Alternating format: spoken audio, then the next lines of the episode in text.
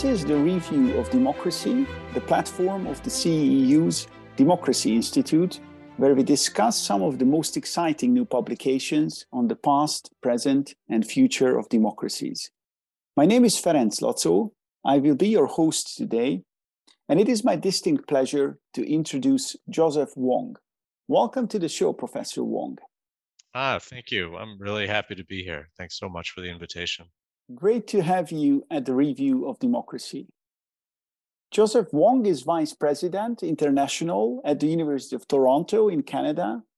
He is a professor of political science at the same university and also the Ross and Ralph Halbert Professor of Innovation at the Munk School of Global Affairs and Public Policy. Professor Wong has published numerous essential books and scholarly articles. His recent and ongoing research projects focus on health, democracy, and development, as well as on questions of poverty and innovation, among other subjects.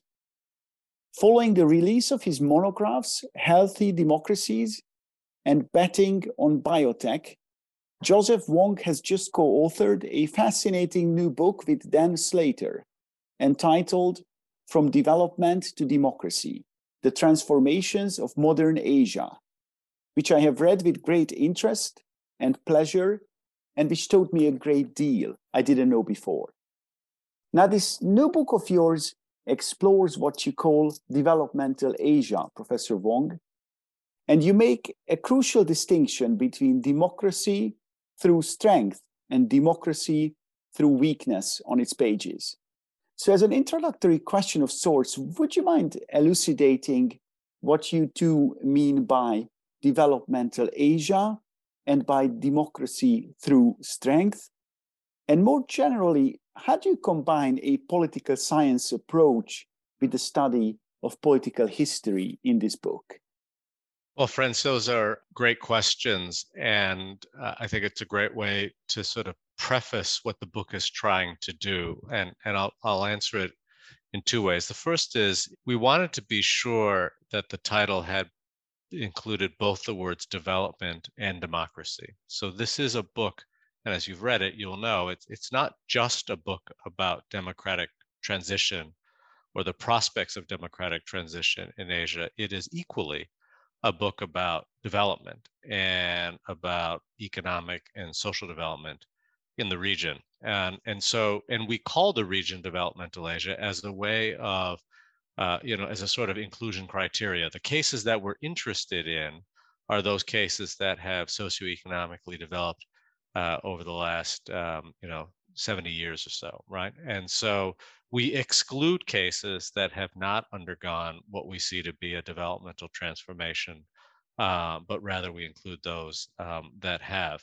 And in some ways, this is actually a nod to modernization theory, right? Um, as we lay out at the very beginning of the book there is a there is there is a relationship between development and democracy um, you know it modernization theory of course itself uh, is open to a lot of criticisms and we acknowledge all of those but this relationship between development and democracy which is a long-standing one that we have seen in the literature is something that we just could not ignore. So we really wanted to unpack what the relationship between development and democracy was. And so in the book you know you, you'll learn for instance uh, or you'll read about in the case of you know taiwan and korea you'll read about you know how these economies went from agricultural economies to industrial economies and how they've industrially diversified and so forth. You'll read the same in terms of malaysia and singapore and, and myanmar and china and so forth. In fact we devote you know almost two chapters to the case of china because it's such an important case. And so you get a real sense of the kind of developmental trajectories and developmental successes that each of these cases, and we have 12 of them that are covered in the book, the developmental successes that each of them have. Now, the, the challenge with modernization theory and the link between development and democracy is that there is, you know, that there is oftentimes a very lazy equation that development necessarily equals democracy as though the kinds of structural changes that development brings about, you know, the transformation of labor markets, the transformation of an economy, the creation of a thickening middle class, a more literate society, a more mobile society, and so forth. That somehow that automatically, these structural changes automatically translate into um, democracy. And, uh, you know, in the book, while we talk a lot about these large scale developmental forces and structural transformations that take place, we equally focus on the very uh, individuals that ultimately make choices regarding democratic transition, or in some cases, democratic avoidance, right? So ultimately, it's not structural forces that choose democracy, rather, it's individuals, uh, individual leaders that make these decisions that will result in democracy. So, just as much as we talk about industrial diversification in Taiwan, we're also talking about the very individual calculations that then President Jiang Jingguo makes, for instance, or as you, you know, as you recall in the book, there's quite a lengthy discussion on the kinds of conversations that Chun Doo-hwan and Roh Tae-woo are having in the summer of 1987, as they are as individuals deciding to make decisions, make choices uh, that lead to democratic transition.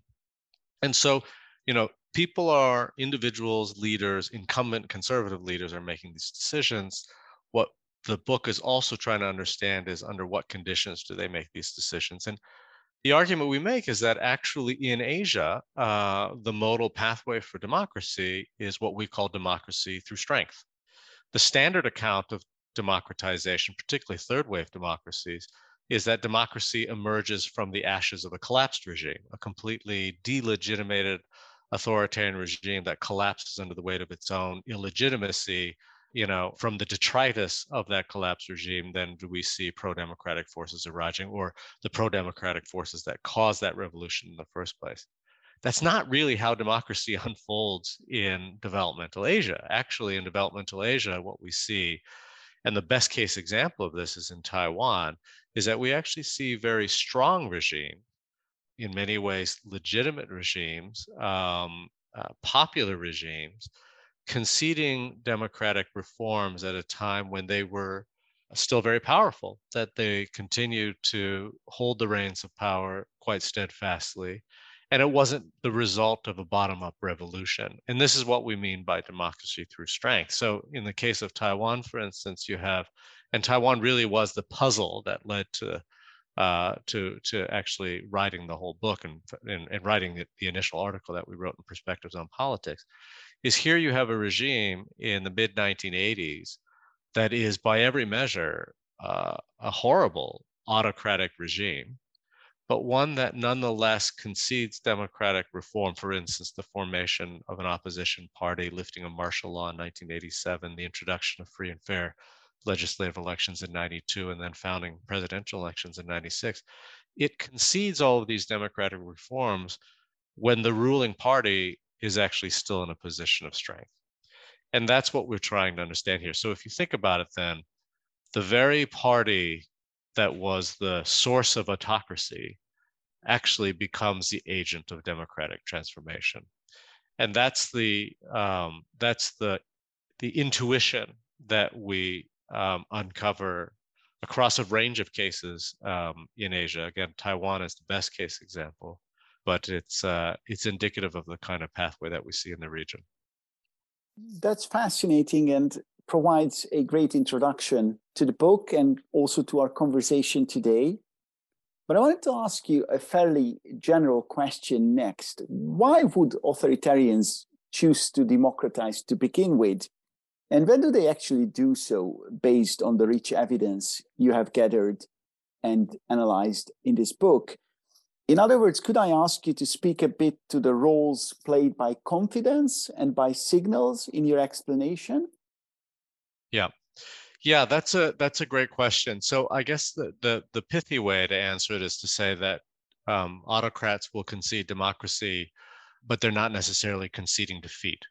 So the argument we make is that actually um, leading democratic transition, initiating democratic transition, can be incentive compatible for autocratic regimes that look to maintain their hold on political power. In other words, it's in their best interest actually to democratize. And so, you know, as you'll note in the book, I've just described how Taiwan is the best case example of democracy through strength. But you might have found it a little puzzling that we actually begin our empirical analysis by looking at Japan, which you know in by many accounts would actually be a consummate case of democracy through weakness or or the implantation of democracy by an external power on uh, a politically weakened political system, as in the case of post-war Japan.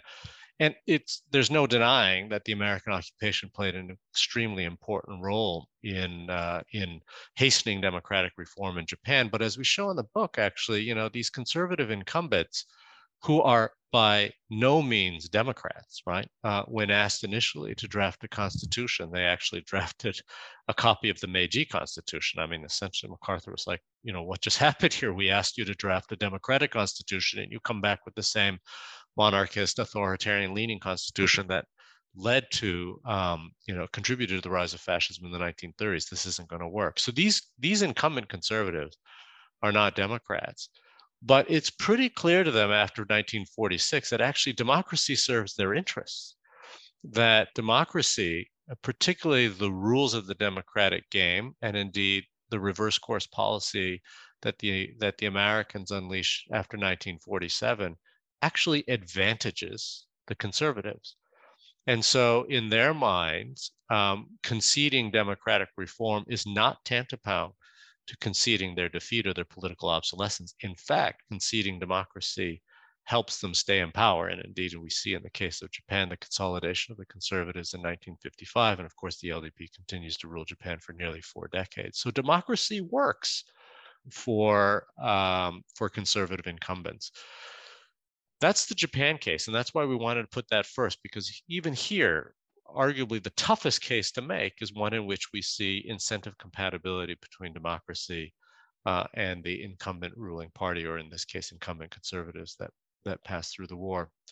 Um, the argument that we make with respect to later democratizers is that they are more likely to choose a pathway of democracy through strength when they have both victory confidence, that is to say, that they have accumulated enough strength they have a developmental record, uh, and hence, you know, a lot of the developmental states of the region are prime candidates for democracy through strength.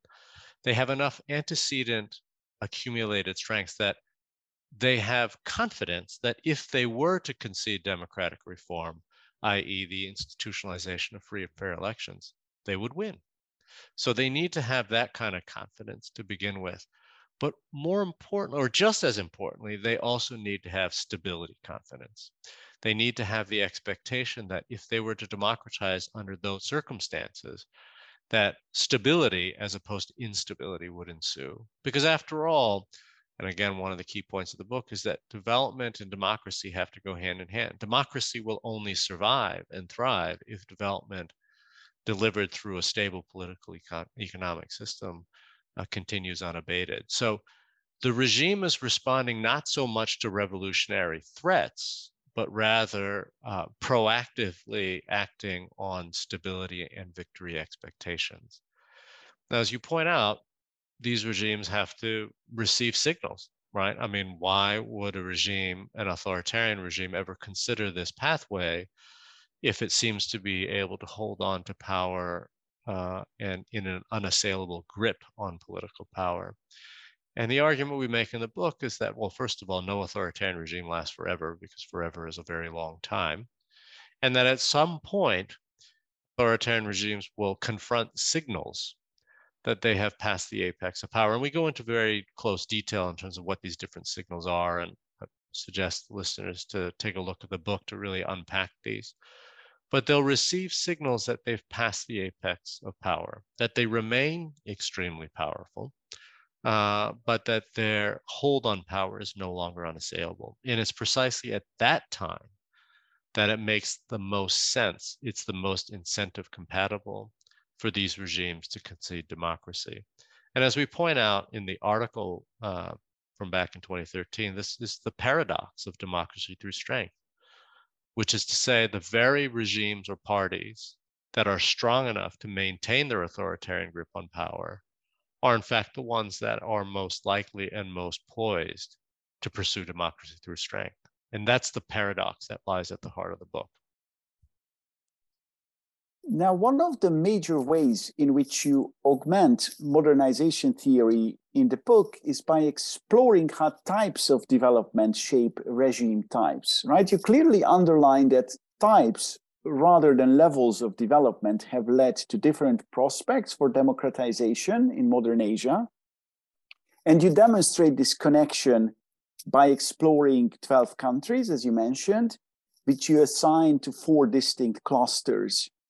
So, could I ask you to briefly introduce the types of political economies in developmental Asia and how countries belonging to your four clusters may have experimented with democratic reforms and democratic transitions? And more generally, why would developmental clustering matter so much in this respect? Yeah, that's a great question. That's a big question. Um, you know, one of the things that we wanted to do in this book was that we wanted to have the 12 cases speak to each other. Dan is, you know, as you know, he's a, a world renowned expert on Southeast Asian politics and political economy, and my work has tended to focus on Northeast Asia. And indeed, the field has tended to separate the region uh, along these Cartesian lines, that there is some geographical differentiation between these cases.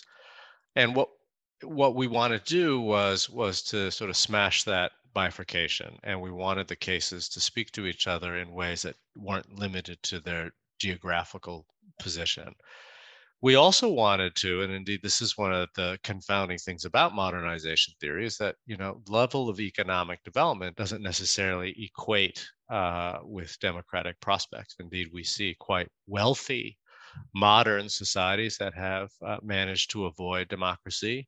Uh, Singapore is a great example, and then we've seen some very poor economies that are on a developmental track, but uh, not nearly as wealthy or as having attained a level of economic development of, say, Singapore, places like Myanmar actually experimenting, uh, an experiment that ultimately failed, as we now can appreciate, but nonetheless experimenting with uh, these liberalizing reforms from a position of strength. So so we wanted to be able to cluster the region analytically in a way that wasn't delineated just solely along geographical lines, cultural lines, levels of economic development. And through a lot of um, debate and discussion and thinking and rethinking, the way in which we have div- divvied up the region actually is, as you noted, um, by what we call developmental clusters. So developmental statism, developmental militarism, developmental Britannia, which are Hong Kong, uh, Singapore, Malaysia, and developmental socialism. And on one level, the way in which we divide up the region into these clusters is empirical. I think there's quite a bit of descriptive similarity between the cases, enough descriptive similarity between the cases to warrant that they be um, analyzed together. So, you know, developmental socialism, for instance, while Vietnam, Cambodia, and China vary quite widely in terms of level of economic development, type of economic development, and indeed even the kinds of political institutions that have been put into place, they are nonetheless bound by a common socialist ideology. They are bound by a revolutionary history. They are bound by certain kinds of political economic institutions, for instance, the absence of any kind of elections or any kind of electoral mechanism that we see, for instance, in developmental Britannia right? And developmental Britannia, again, wildly divergent in terms of the kinds of cases uh, and the countries in there with respect to level of economic development and so on, Hong Kong, Malaysia, and Singapore. But they too are bound by a common tradition of certainly English, British colonialism and a colonial legacy of legalism and a set of institutions particularly adherence to legal institutions and the rule of law that set those cases apart from, say, developmental statist uh, cases, Taiwan, South Korea, and Japan, which are, uh, you know, are distinguished by the form of political economic development, the role of developmental states in guiding their post-war economic transformations and so forth. Now, so on one level, they are descriptive, uh, and the clusters mirror their empirical realities. Um, but we also argue that they help explain the pathways that we see. Uh, and so, you know, without going into too much detail, because again, I think the book covers it in really quite a rich, sweeping historical take on these sorts of things, but that the distinctive characteristics of each cluster helps explain distinctive pathways of democratic transformation, or in some cases, six of the 12, uh, steadfast democratic avoidance, right? And so it is the clusters themselves become uh, sources of explanation. They become uh, a way for us to really outline the causal argument that we want to make. Thank you so much for that. I think you have provided many rich insights. Now, two of the cases that might appear as particularly puzzling, certainly to observers and analysts over here in Europe, are Singapore and China. Uh, as you mentioned, the former country has reached spectacular levels of economic development, but has by and large avoided making democratic concessions, whereas China has obvious institutional strength and can also look back at a highly impressive track record of success in terms of economic development in recent decades. And these two factors could give it sufficient confidence to make democratic concessions. But the Chinese regime has, in fact, avoided uh, such attempts. And if anything, it has moved in the opposite direction in recent years. So, could I ask you to speak a bit about how these two seemingly odd cases might be explained, how they might fit into the analytical framework that you develop in the book? Or would you perhaps consider them outliers in some important ways? Um, that's a great question. Um, both Dan and I would consider Singapore and China for different reasons to be ideal candidate cases to pursue democracy through strength, right? So if we were to think about it in terms of a thought experiment, and recently Dan and I um, penned an essay that's on the Princeton University Press site, which published the book, in which we offer this thought experiment. If the Chinese Communist Party were to concede free and fair elections today, is there any conceivable way that the CCP could ever lose those elections, right? It just strikes us that there's no conceivable way that they would lose. That, in fact, if the CCP were to initiate meaningful democratic reforms right now, the party would, in fact, stay in power, and it would stay in power through a new legitimating formula that is through democratic uh, elections and multi-party elections. Um, the same could be asked of, of the PAP. Um, if the PAP in Singapore were to more intentionally level the political playing field. Now there already are elections that occur in Singapore, so it's it's a different kind of political economy. Again, this is why clustering matters. This is a, a country that does adhere to the rule of law. There is remarkably low levels of corruption and so forth. But it is also the case that elections, uh, while they are held regularly, are far from free and fair. This is a very uneven playing field, and by any measure, would not be considered a liberal democracy. So, in both cases, if these regimes were to concede meaningful and substantive democratic reforms, is there any way that they would lose power? It seems to us that they would both remain in power and indeed both economies and both societies continue to flourish and prosper and so forth. So the question is why haven't they? And one way to think about it would be to say that they were outliers. Another, which is what we try to do in the book, is to explain why this isn't the case and to explain it beyond just simply um, idiosyncratic outlying characteristics like you know uh, this particular leader is just um, uh, uh, prone to you know more autocratic tendencies so take for instance in the case of singapore the argument that we make there is that the strong legalist traditions there actually are a double-edged sword in one sense these strong legalist traditions have provided for all of the things that i've just described the rule of law um, the importance of um, institutional impartiality, the early institutionalization of some form of electoral mechanism.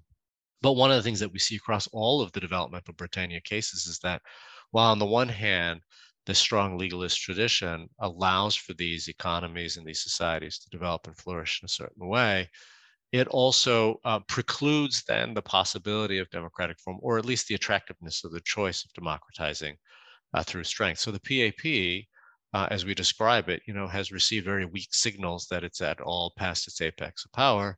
And when it does receive these signals, uh, it adheres to old strategies, which is to repress or to gerrymander or to manipulate rather than to pursue democratic transition. In other words, these legalist traditions are almost good enough and they have done very well for these societies. And to then take the next step would be a step too far. Now, we do warn, and Malaysia, I think, offers a terrific cautionary tale here. Um, that as these regimes become, as we describe it, increasingly hemmed in, as their societies demand more and more, resisting democratic transition or resisting meaningful democratic reform can result in what we've seen in the case of Malaysia, which is what we describe as being an embittered authoritarianism. That there comes a point where these regimes actually begin to, um, uh, where they lose the opportunity to democratize through strength and indeed then hang on uh, and hang on through the repressive ways. And the worry with Singapore is that uh, that may be looming on the horizon. With respect to China, a whole host of reasons, including the consolidation of political power under Xi Jinping and the seemingly um, untenable proposition that there would ever be any loosening of political power there. So there, I think there is a, a sense that the the regime under Xi is just simply hardwired to to militate against any form of political freeing up. The other thing, though, is that I think what's really important in the case of China and all of the socialist cluster regimes is that they are born out of a revolutionary history. And so for them, uh, and for those regimes, there is a deep concern around stability and instability. Uh, these are regimes born out of instability and complete uh, upheaval of society. And so there, I think there is uh, among the uh, socialist clusters, the developmental socialist cases, there is a deep fear of instability and therefore lacking the kind of stability confidence that is required for a democracy through strength scenario to carry forward. Um, as well, you know, one of the signals that we do point to are geopolitical signals and the geopolitical adversary relationship that China has now, for instance, with the United States, uh, at which in the center of that whole uh, geopolitical um, tension is the contest between autocracy and democracy makes it just less and less likely from a geopolitical point of view that China would ever adhere to that um, path. Now, you know, implicit in our argument in the book, of course, is that the CCP ought to consider democracy strength and it ought to consider it sooner rather than later. When talking to friends and colleagues in China who are, you know, um, uh, seriously looking at a democracy through strength scenario, they will oftentimes point to the Soviet Union as, um, in the example of the Soviet Union, as you know, providing important lessons as to why they should not democratize. That what we saw there was essentially through uh, Glasnost and Perestroika was, you know, the the the invitation for complete instability, and indeed, you know, we've seen since then a political economy that has been rocky at best, and so, from the point of view of the Chinese, this is a route they would not want to take. Our argument is that no, the CPSU and the Soviet Union, uh, it wasn't just a matter of conceding democracy, but rather they conceded democracy when it was too late. And that, in fact, if there's any lesson to be learned from the Soviet example that we hope the CCP will heed, is that by hanging on too long, by unleashing Glasnost and Perestroika when the CPSU did, was at a time when the regime actually was already unstable and weak, and all it did was unleash these unstabilizing or destabilizing political pressures that then hasten the demise of the regime and indeed um, the obsolescence of the political party. What the CCP should learn is that you should democratize sooner rather than later. You should democratize when you are uh, truly strong, when you're legitimate, when you're popular, and so forth, uh, because that's the way to be able to hang on to political power it seems to me that a key aim of your book is to try and understand Asian development and democracy together and in a new way. And that by providing a new explanation of this connection for a region of uneven democratization, you make an important contribution to the broader, more global discussion about democracy and democratization.